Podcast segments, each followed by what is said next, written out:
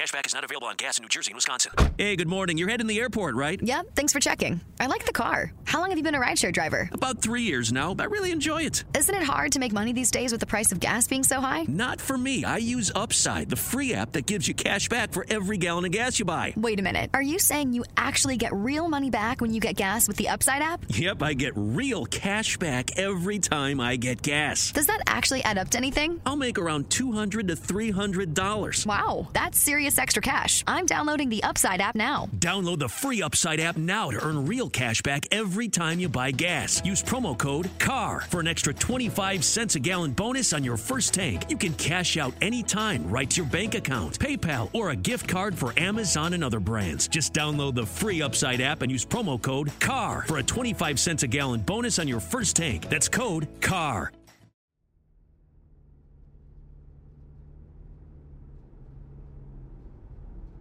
About a year and a half ago, in June, my brother and I were driving back from Ely, Nevada to Las Vegas.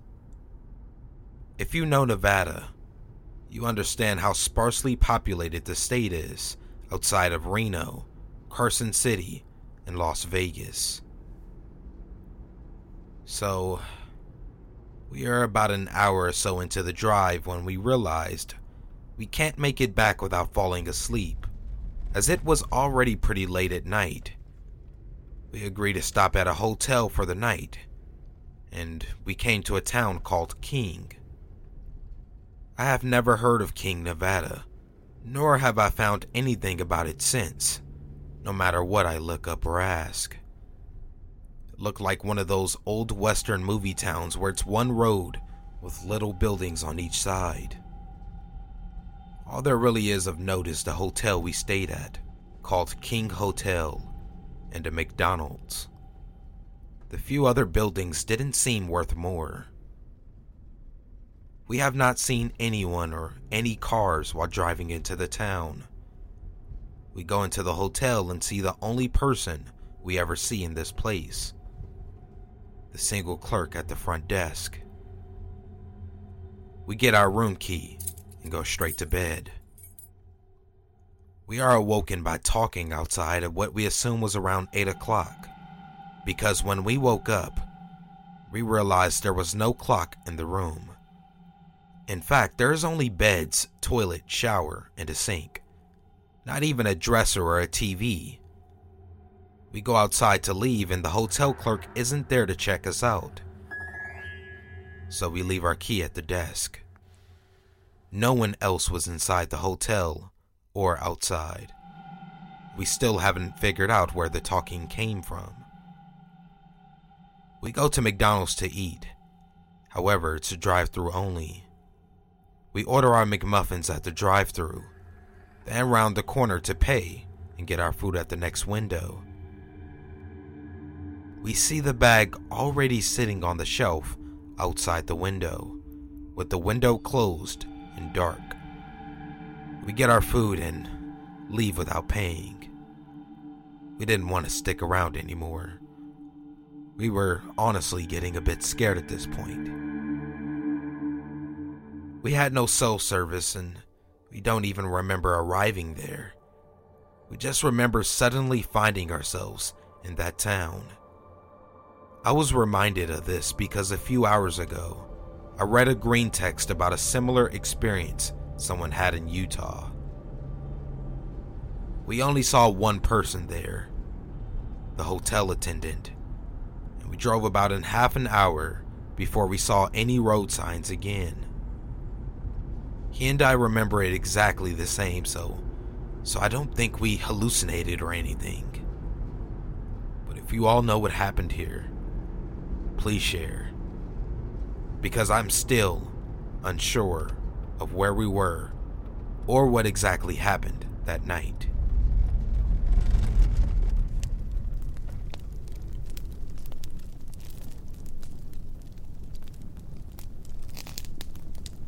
What do you all think happened here?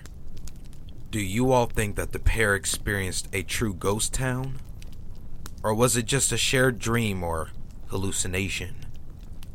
Or it could have been possible that it was a facade town created by the government or maybe a criminal organization for unknown purposes. I think it's so weird that they came across the hotel clerk and nobody else, at least visually. Apparently, when a poster did get to the drive thru of the McDonald's, they heard a strange voice taking their order that seemed to be coming from a person with not such great customer service. No good mornings or hellos. The person just took their order, and that was that. However, they never saw the person when they pulled up to the window. Weirdly, I'm still curious as to if those McMuffins actually tasted like the real thing, or if they were straight off the grill. Because if I ate one ice cold, I would have thrown it out the window. Someone in the comment section did ask whether the poster could find the town on Google Earth, to which they said no. Other curious Redditors also asked if they could track the payment down, to which the poster did say that the charge was on their bank statement. Perhaps they could look deeper into that charge to find the actual hotel.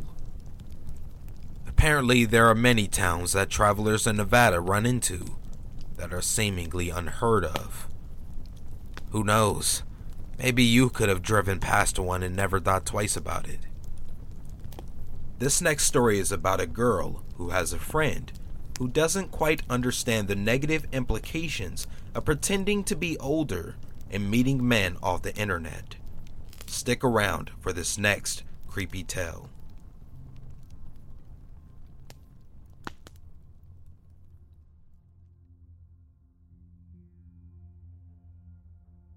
To start this off, I'd like to give a bit of context. This happened about four years ago. I'm a girl, and at the time this happened, I was 12, going on 13 in just a month or two. The friend I mentioned in this story is also female and was 14 at the time. The friend, Sally, who I was staying with that night, was quite a bit older than me, as you could see. At least at the time, the two year age gap was quite big. At 12 to 13 years old, I was about to start my second year of middle school, whereas Sally was about to begin her sophomore year of high school. I met her in the beginning of my first year at a new school, and she was quite older than the other kids in our grade and was considered one of the popular kids and I think that was what drew me to her at first. We became fast friends, and before we knew it, we were spending every single weekend together. Seriously, every single weekend. Nothing seemed to be out of the ordinary. It was your typical Friday night. We carpooled to our family's apartment after school. I've always been a picky eater, so when our family had dinner, I didn't eat with them. I just snacked on the Pop Tart that I stowed away in my backpack in case they ordered something I wouldn't eat. Something to note is that her family was pretty religious. I wouldn't go as far as to say they were fanatics, but they didn't allow their kids to watch horror movies or anything that was rated PG 13 or older. Sally's mother had an irrational fear that scary movies had satanic messages. We asked to watch The Purge, and her mom obviously said no. After some negotiating, she agreed to let us watch Hunger Games instead. After the movie, Sally and I went to hang out in her room. She put on some music, and, and being the age we were, we gave each other makeovers. By the end of it, we were looking much older than just 12 and 14. This part of the night is when things start to seem off to me. Sally wasn't the most positive influence. Despite being my best friend at the time, she was manipulative and got off on putting me down. She had a habit of talking to men online and lying about her age. Sally showed me some messages between her and the men she was talking to. I can't give you an exact recount of them, but they consisted of him trying to convince her to meet up with him, and just the usual things you would expect from a creep online. According to him, he was 19, tall, and blonde, with soulful blue eyes. Once I saw the text messages, I asked if she had a picture of him, and something didn't seem right with me. After seeing the messages, she showed me what he looked like, and he was very clearly not 19 years old. This man was at least 40 and looked like he had lived in his mother's basement. Then we got a call from him. Sally answered without hesitation and when I heard the voice on the other end of the call, I felt like I was going to be sick. You're so pretty, why don't you come meet me? He asked. Sally said she couldn't because she was spending the night with a friend. The mention of that sparked his interest, and then he proceeded to try and ask us both to meet him. Sally, lacking any common sense, said yes thus begun her plan to sneak us out and walk 15 blocks to meet him in a deserted McDonald's parking lot. I didn't want to go. I was raised on stories of what happens to teen girls who meet random men from the internet in person. But after adamant pleading from Sally that she didn't feel safe going by herself, I agreed. We took our phones with us and went for a walk. I had a kitchen knife stuffed in my bra in case something were to happen and I needed to defend myself. The route we had taken to get there didn't have many street lamps, and there weren't any houses. When we got to the parking lot, the only car parked nearby was a black beat up 2000 Toyota Corolla. The car was still running when we got there, and from what we could tell, there was more than one person inside. The men from the picture got out of the front passenger seat and left the door open behind him before approaching us. I turned my flash on so I could see, and he was obviously on something. I can't tell you what kind of drug it was for the life of me, but his eyes were so wide that they looked like they were about to pop out of his head. He was jittery and kept twitching. I became very conscious of how big he was. He was maybe 6'2, around 280 pounds.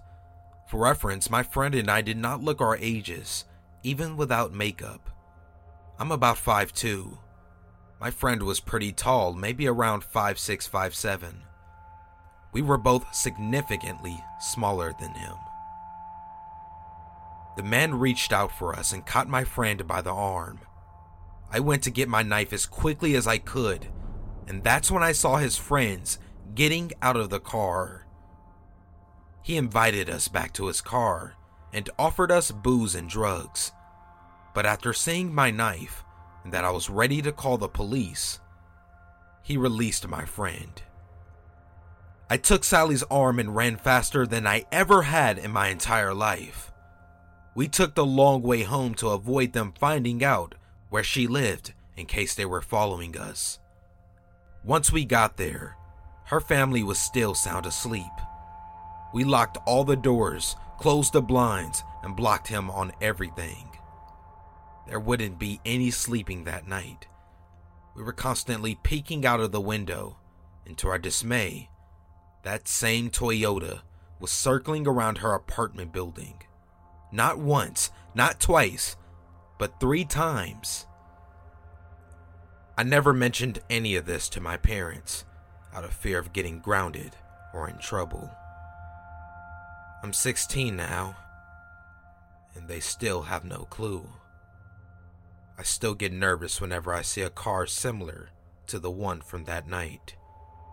And as for Sally, her parents never found out either. We agreed to never speak about it again. Thankfully, she moved into a new house just a few weeks after that happened. Safe to say, Sally and I haven't spoken in three years. She was pissed at me for ruining her night and our friendship didn't last for long after that. We had a pretty bad falling out, but looking back on it now, it was definitely for the better. So, to Sally, thank you for teaching me a very valuable lesson and for making me realize that some people are best just left alone. And to the man and his friends who tried to prey upon two young girls, let's not ever meet again.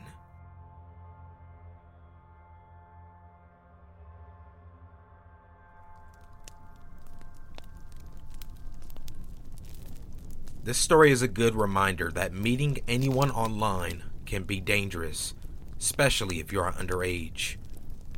A lot of perverts who pretend to be younger than they actually are, looking to take advantage of victims who appear to look young but are in fact pretending to be older. If you have children and they're young teens, please educate them about the dangers of meeting anyone online. With the way our world is going, Meeting people online is becoming more and more common, and it is also becoming a better gateway for creeps, such as the men in the story, to easily target younger people. These creeps will go all out to lure these children by promising expensive gifts, buying them things online, or promising to take them somewhere fun like Disneyland. It's sad, but these things happen, and it's important that children are able to be monitored by their parents to prevent things like this from happening. If you are someone who is underage and chooses to meet up with someone online, please think twice about it. Don't rush into it and look for any red flags. I personally would not recommend any underage person to meet anyone online, but like I said earlier, we are in a different time where people are more likely to meet off the internet rather than back in my day where you actually had to go up to someone and get their number in person. Just be careful and and don't be so quick to just meet anybody. Make sure they're real and never go by yourself the first time. This next story will bring us back to the woods for yet another tale. This story involves four boys who decide to go on a risky adventure in the woods at 2:30 a.m. during the dead of night, an adventure they will never forget.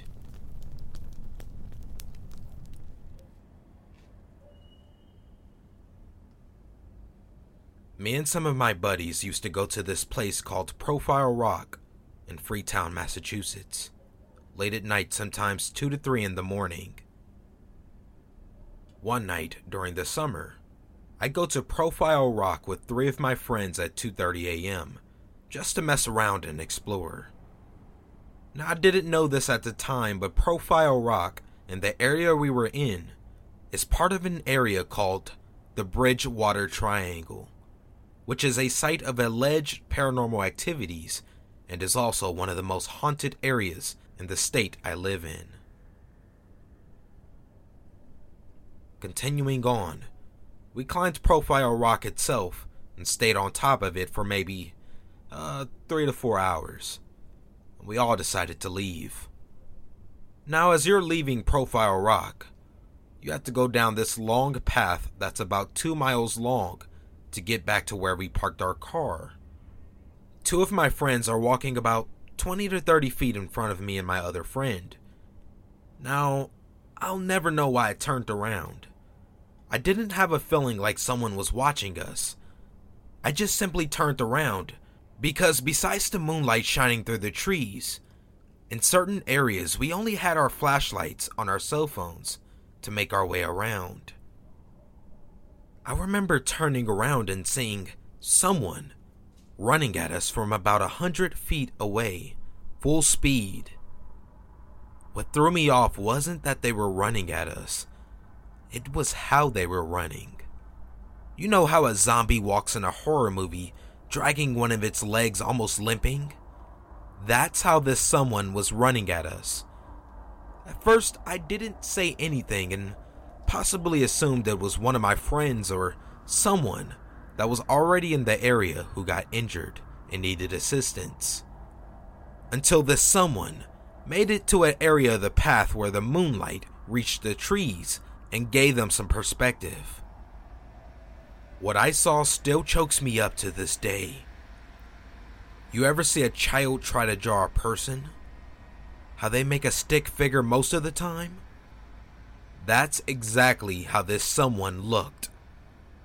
I caught maybe a 10 second glance as it was running under the moonlight lit trees, but I saw no distinguishable facial features, no eyes, no mouth, and no ears.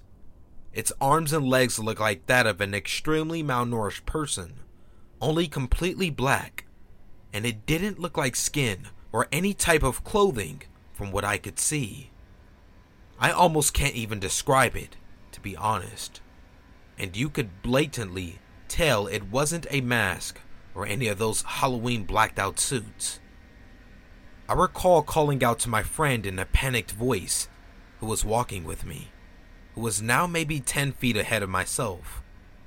I shined my cell phone light on him as he was looking where I was just looking, and I could tell right away from his facial expression that I wasn't seeing things. It was now maybe 40 feet away from us, if that was almost the same distance as our friends were in front of us. And me and my friend just took flight and started running. My two other friends in front of us asked, What's wrong? And I replied, Just run! And all four of us jetted for our car.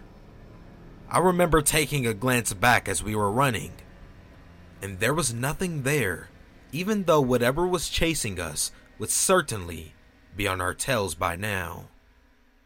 We all hopped in the car, and my friend who was walking with me yells, Dude, tell me you seen that!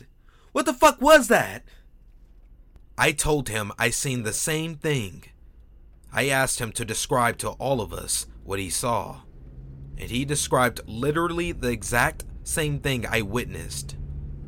By now, my other two friends are thinking we were joking around or messing with them, until my friend who was walking with me swore on his father who just passed away not even a month ago that he's telling the truth. I was kind of frustrated to be honest, because I couldn't believe my other two friends didn't see it as they turned around to question why we were running in the first place. But it doesn't matter now. We actually went back there with a few more people the next day, and witnessed nothing, of course. I'll never know what it was, or who it was, or what it wanted. But I know one thing. There's no way in hell two people both imagined seeing some stick figure spectre in the woods.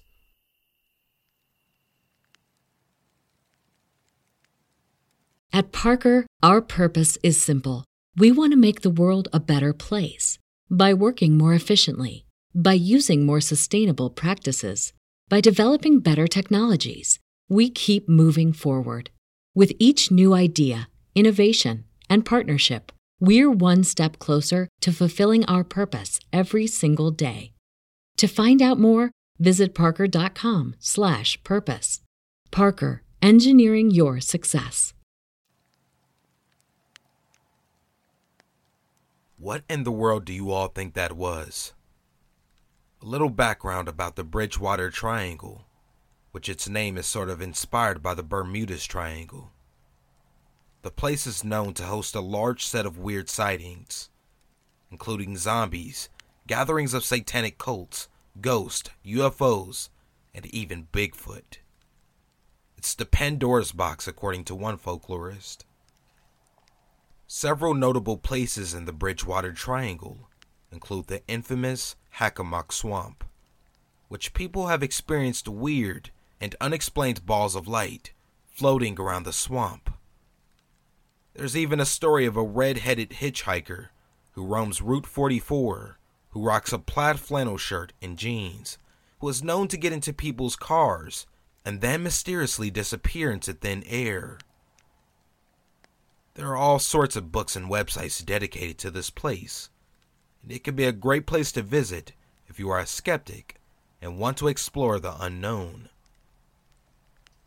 Going back to the story, it's terrifying to even know that during the three to four hours they were out there, they were not alone. I wonder what would have happened had the boys not ran and let the figure get closer. But to be honest, I'm really glad they didn't because who knows what this entity's intentions could have been. Or if it would have ended up physically hurting them if it did get that close. According to several posters, there have been many stories about these weird stick figure entities, in which one Redditor connected it to an Indian legend, explaining how these figures are often seen in the Blackfeet Indian Reservation in Montana. Even recounting about a story involving his cousin, who was sleeping in a trailer one night with his friend, who was sleeping in a nearby bunk. His cousin would wake up in the dead of the night to see his friend being dragged off his bunk by his legs by a stick man. His friend woke up. They both freaked the hell out and ran out of the trailer.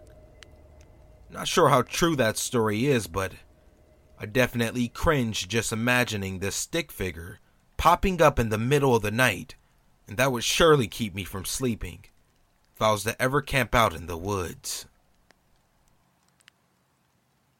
I am now going to transition to the last story, which will come from a caller who sent me a really interesting story about her experiences living in a house in Aurora, Colorado. This call is longer than my usual call in, so I saved it for last. But I think you will all enjoy it, as it has a lot of things that happen. I want to give another big thanks to this caller, and also shout out Creepy Podsta the Creepy Pasta podcast, who actually recommended my podcast to her. Make sure you all check them out as well, and when you do check them out, tell them that I sent you and give them a big thanks for mentioning me. I hope you all enjoy this story.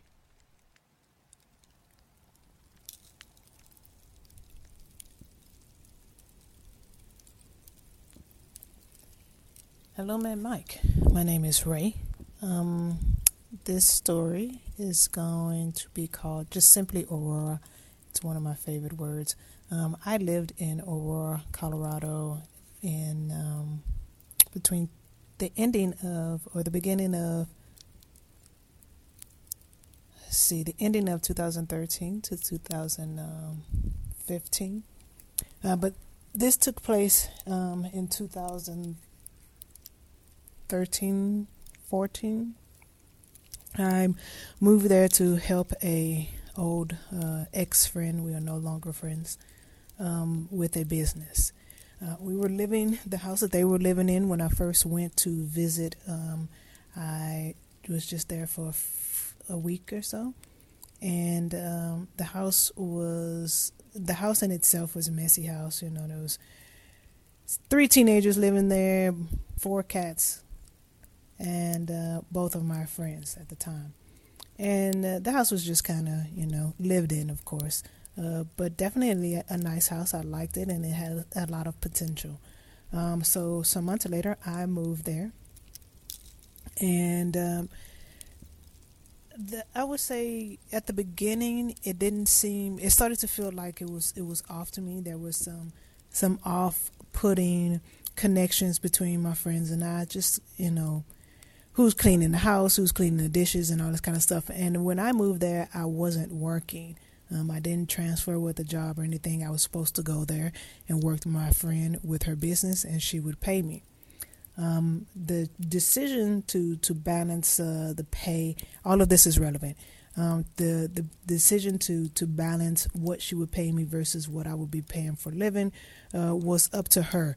Um, I gave her all um, rights to decide what she wanted to pay me because I wasn't paying rent. I wasn't paying any bills. And so I was okay with that. Um, eventually, I did find a job and I enjoyed uh, working in my job. Um, and actually, eventually, I found two jobs. I was part time at both and uh, became full time at one later on. Um, so the relevance to this is what happened before I had to make the decision to move out. So when I did live there, there were some things that I was experiencing um, in the room that I was staying in, my bedroom, um, and more so in my bedroom than anywhere in the, else in the house. Uh, my laptop would go on and off, um, like shut completely down and re- reboot. Um, and granted, my, my laptop wasn't the best laptop, but it did that quite often. I consider myself and have always been since I was a child a very spiritual, connected person. Um, I have seen spirits as a child. I have um, um, given messages to the living from people who have passed on. Um, as a youth, as someone younger, I, I would say it started to fade away more so in my late mid to late 20s and as I am now currently in my early 40s. Um, it's not as um, intense as it used to be, and as intense, I, by saying intense, I mean uh, as prevalent. Uh, before it was very, very noticeable, immediate, and I could sense, feel, and or see things uh, more so. So, of course, when I lived there, I was in my early 30s. And it wasn't off, completely off, because, like I said, I could tell that there was something going on on the lands in which that house was placed, on the lands in general of that whole neighborhood. So I began to do some research after certain things started happening in the house. Um, the water faucet in the bathroom would be would come on, and it would go off. Um, you couldn't necessarily see it. I've never saw it coming on. Like I never touched it, but I knew then that the kids weren't around or nobody else could have been in the house but me. Or um, at one point when I was working, uh, the business the business that was um, that I was helping a friend with was a skincare um, business. And one day when I was working in the kitchen, I heard someone running up and down the stairs, and I knew specifically that the kids weren't there because they were at school. Um, Nobody else was in the home, and it was just me and the animals. But this running up and down wasn't dogs; they weren't cats. It was, it was the the feet of a child. I can definitely tell it was a child. And so I stood at the top of the stairs. The the um, bottom of the stairs went and led into the basement. The basement was where the girls' rooms were. The oldest eldest girls, and uh, the laundry room was down there. And uh, I stood at the top and I was like, everything okay? And they ascended back up. And I said, as long as everything's okay, like my music isn't too loud because I was listening to music as I was working. Is, is, my music bothering you? Is it is it too much? You let me know. You know, if you turn the music off, I respect what's happening. Uh, how I feel about spirits um, and spaces is that you cannot you cannot, as well as you should not, tell a spirit that a land or a house is yours. Whether you've moved in it and occupied it and now occupying it or not, don't ever do that. It's not respectful. Um, you want to try to find a balance if it's possible. And if it's not possible, sometimes you just need to move along. And that's okay. I mean, it needs to be what it needs to be but never go into a home, never go onto a land um, and and tell a spirit that something belongs to you, because clearly, especially as you will find out, um, in situations sometimes that has already occurred to them, that has already happened to them, and so now it's just happening again, and this is how this story goes. So um, there was no uh, dis of the music and, and, you know this child which um, one of the kids if i'm not mistaken said that they they heard a little girl once before um, um, laughing. And so i assumed that it was a child. The the energy that i was getting was a child. And i'm really great with kids. I am actually a teacher uh, sometimes i'm not teaching now but um, I, I my field is within education as well and so, of course, there was a balance for us. Our, I was uh, accepted and um, kind of went on that way. Um, but as things started to progress uh, energy wise, um, my friends uh, um, were having issues in their relationship. And that was leaking over into the connections that we were having in the home as a family. Um, and this is when it fully began. So I used to tell my friend that all the time that you can't. I had started doing all this research anyway about the land, and the land in which we live specifically used to be the home and land of the of indigenous. Um, I can't specifically remember the tribe right now. Please forgive me. Please forgive me. Um, however, th- it was land stretched up on to up to Arapaho, a indigenous name. Let's just be very clear about these names. There are a lot of street names and cities that you would go to. Colorado is very, very big on it. Texas is very big on it. Michigan is very big on it. When you hear these names, these are indigenous peoples. We must respect that. It is very crucial, very crucial that we do. So up um uh, up the road was Arapaho, and um, and within that area there was a huge uh, indigenous community, a, a huge indigenous tribe. And so the land in which our neighborhood was on um, was completely engulfed by indigenous. And so um, the land specifically of our house, the backyard, it didn't really grow anything. We had two shrubbery type trees back there, and they were they were pretty. I would say they were full um, in the warmer climates and in warmer seasons. And during, of course, the winter time they weren't full. But they were the only thing that grew there. There was no grass back in our in the backyard. Grass would not. It was just. It was like a desert in our backyard. However, our neighbors have full grass in their backyards, um, and uh, that was one sign, one of the signs for me. Um, so one day we were sitting out, uh, my friends and I, and some friends who had come over, and we were sitting out in the front yard and we were uh, talking. And uh, some kids were down in, in the basement, and then uh, the, one of the kids was in the backyard playing with the dog. Had a pit bull and a chihuahua.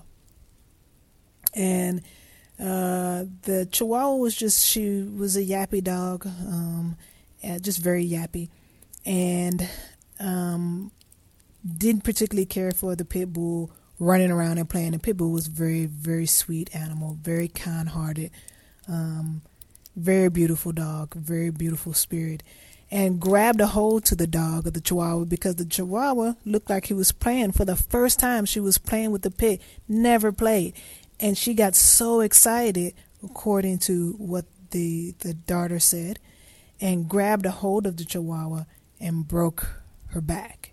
Um, it was a very telling thing um, for that that moment. And although it sounds just like a, a you know regular, the dog killed another dog. I'm, I'm certain it, it wasn't meant that way, um, but it was the first step. So um, that situation was taken care of. Of course, sadly, um, the puppy had to be put to sleep, um, and uh, things started to happen. So, sometime later, the same pit bull got these huge cysts on her throat, three of them specifically. And I knew, I knew that they were specifically for each daughter. Things were happening in the house.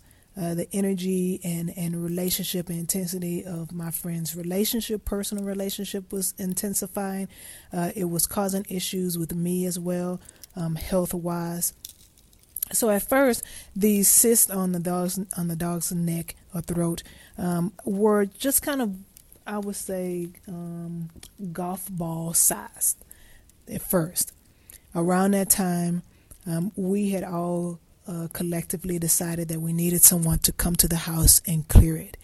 Um, one of my friends knew of someone, and uh, she came to clear the house. This is what she said when she came there. Her mother came to drop her off. Um, it was her, her mother, and her daughter in the back seat. She said when her mother turned the corner to come up our street, she immediately started crying. not like boohoo sobbing, just a gentle crying. And she said she couldn't pull the car into the driveway because she couldn't come onto the lands. Of course, when the woman came in to clear our home, she said she felt it as soon as she got closer and closer to the door. Um, she came in and she said some things. She told us some things to do, some rituals, things to do. Um, the continuation of reminding spirits that, and I did this often without anybody telling me because, like I said, I was used to this, um, used to spirits. And I would always say, I understand, but we have to live here currently. We don't have the funds right now to move. So if it is okay with you, we just want to uh, coexist um, with you. I said this often in my room. In my room with my door closed, this is how I spoke to the spirits loud. It was never something I was ashamed of or hid. I wasn't scared. I wasn't embarrassed. It was just something that needed to be respected. Um, so, anyway, when the woman came and she kind of cleared our house, um, we all pitched in to, to pay her um, for her services. And I, even at the time, I was a candle maker as well, in, in addition to the skincare. And so I made her some candles. Um, I'm very certain now that she did keep them. Um, I contacted her a couple of times just to ask her if you know the scents were good, and and again to thank her for what she did, but she never responded to me.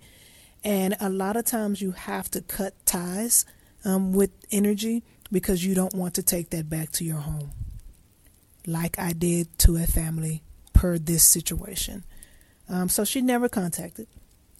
Um, and again, things just got worse. So I could be kind of tweaking outside of the timeline with the with the dog and the sis, but I think that this happened the second time because we had two two people come to clear the house, two different people, a, a younger woman who may have been in her late twenties, and then an older woman who may have been in her early forties or maybe not even her 40s. She could have been older than uh, than that.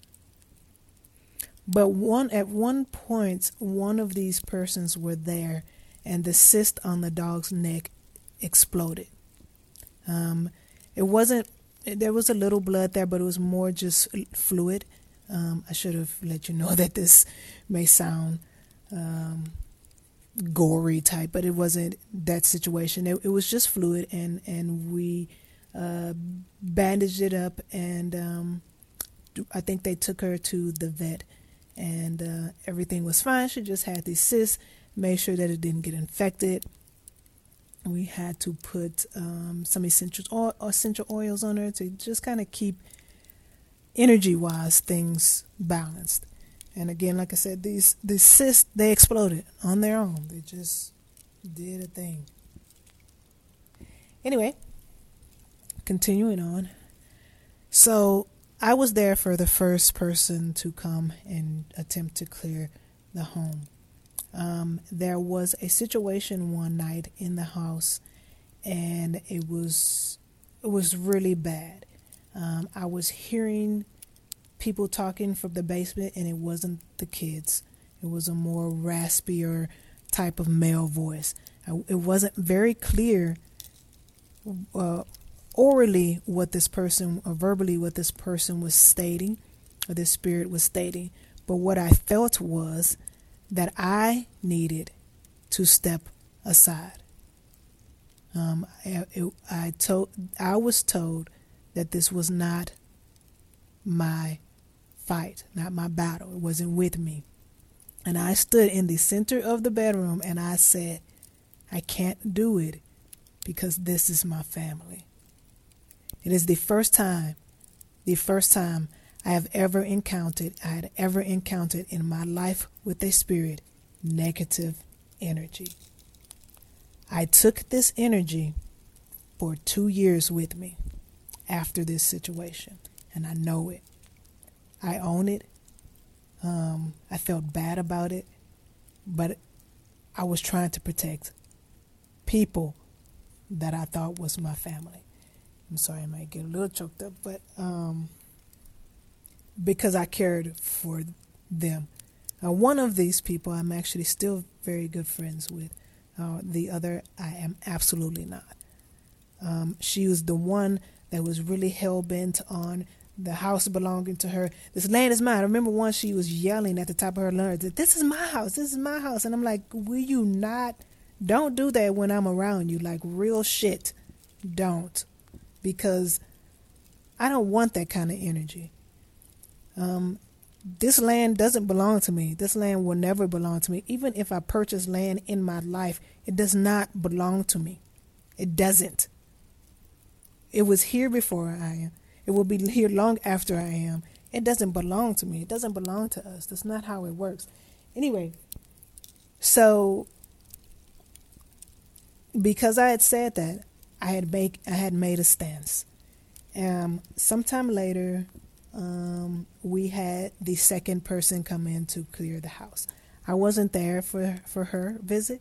Um, I was working, but I was told per the friend that I am currently still friends with that this older woman said as she walked each she walked in each room just like the other woman did.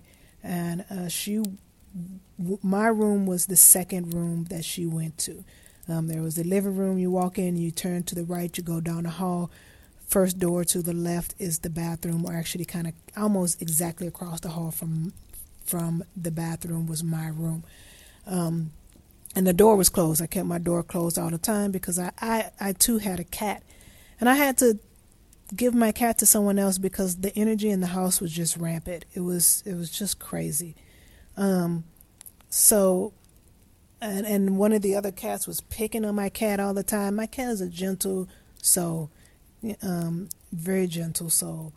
Um, her name was Red, capital R E A D, period, for specific reasons.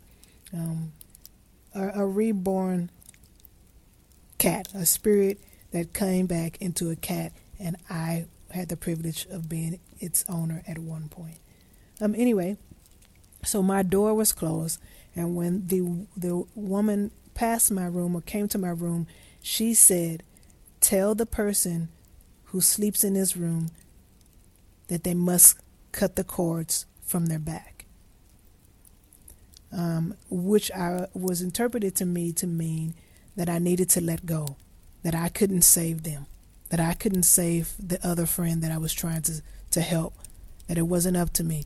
And at this particular point of, of things going on and how things were being led and said, this friend, who was a white person, was claiming land from an indigenous person. I need you guys to to grasp the thoughts around it. And I know that that could offend some people, but it's not intended to offend it's intended to educate. Here it is a white person is telling an indigenous spirit that a, a house and a land belongs to them twice. You cannot do that. The woman who came to clear our house was also indigenous.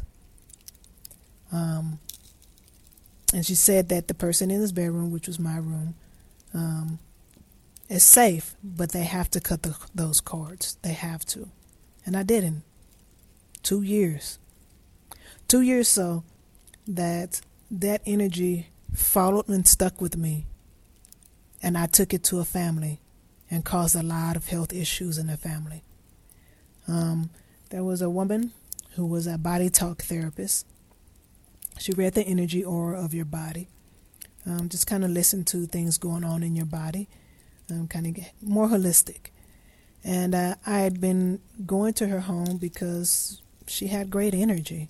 And this was before everything started to get super crazy at the house.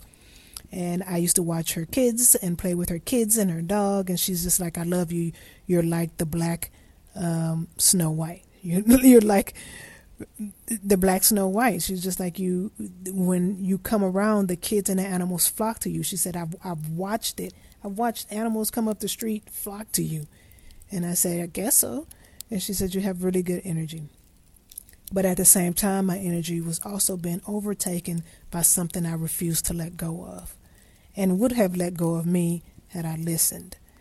Um, so, sometime later, of course, she could no longer see me because she was also seeing my other two friends. You know, I was introduced to her um, through them, and she was also doing body talk therapy with them.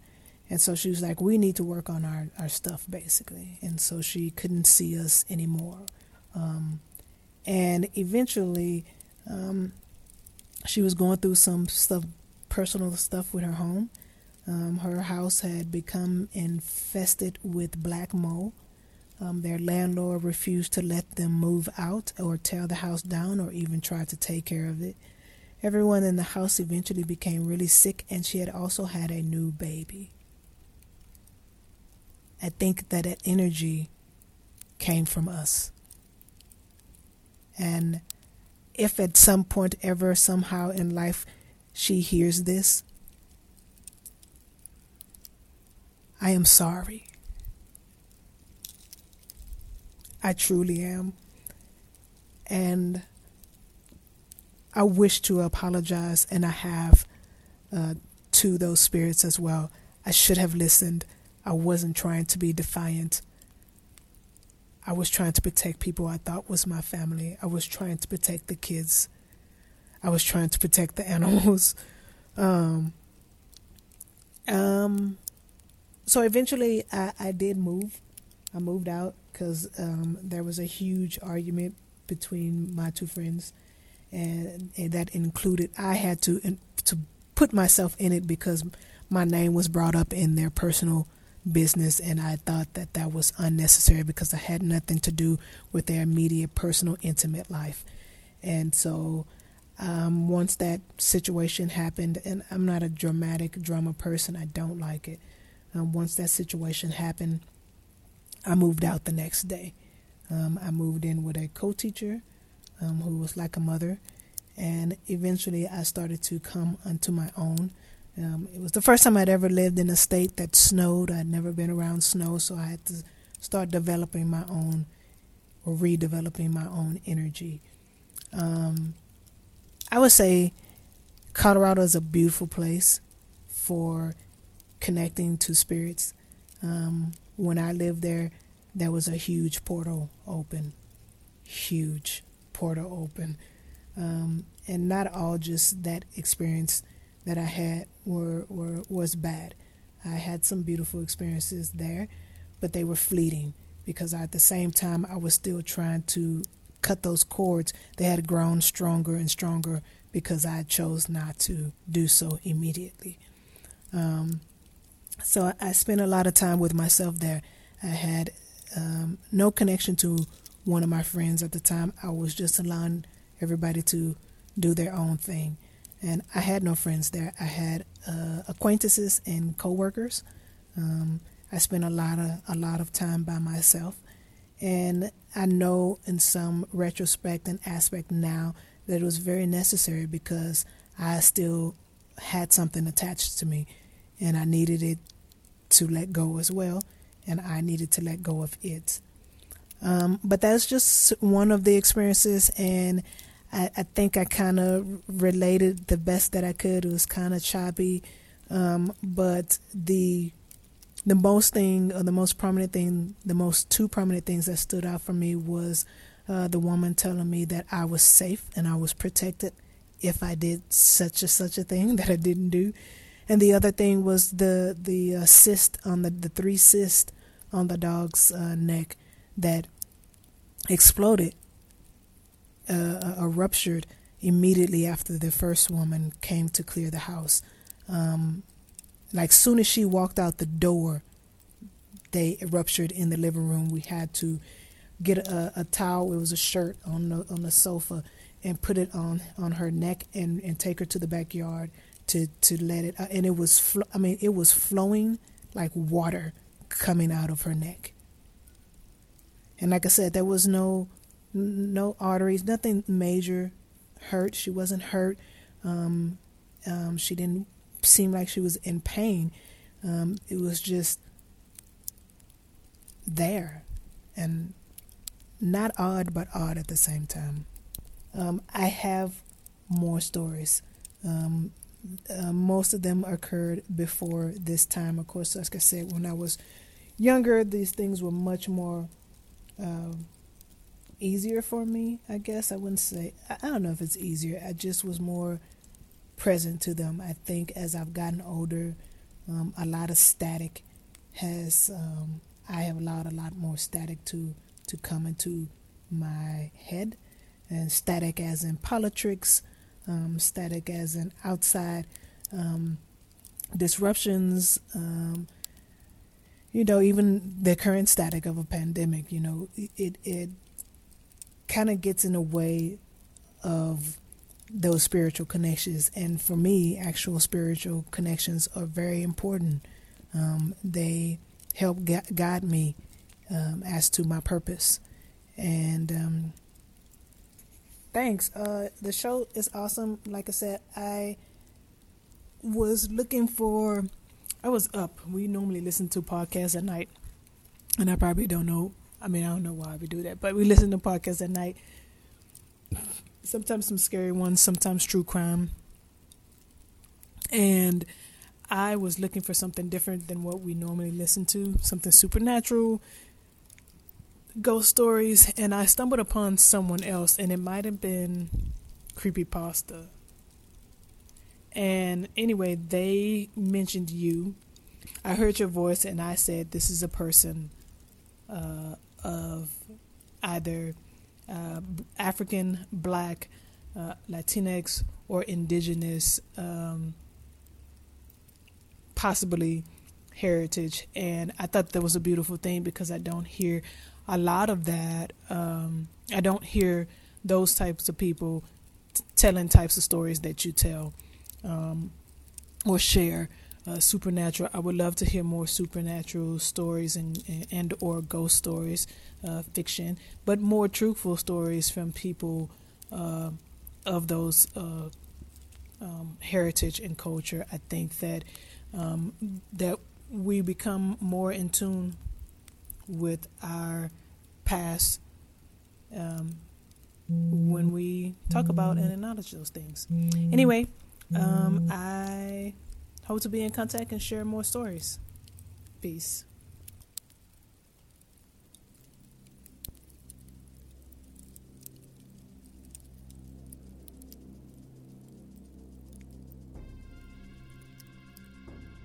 That was such a well told story. I still can't get over how the cyst on the dog immediately exploded right after the first cleansing lady left. I also thought it was really unsettling how the mom who turned the corner on their street, who brought the second cleansing lady, immediately felt the energy of the spirits on the land. So much so, she didn't want to leave the car. I want to thank this caller again for taking the time to tell this story. I didn't want to edit it too much. I rather would have left it mostly how it already was so that you all can hear all the details and, and the emotion of what happened in that house.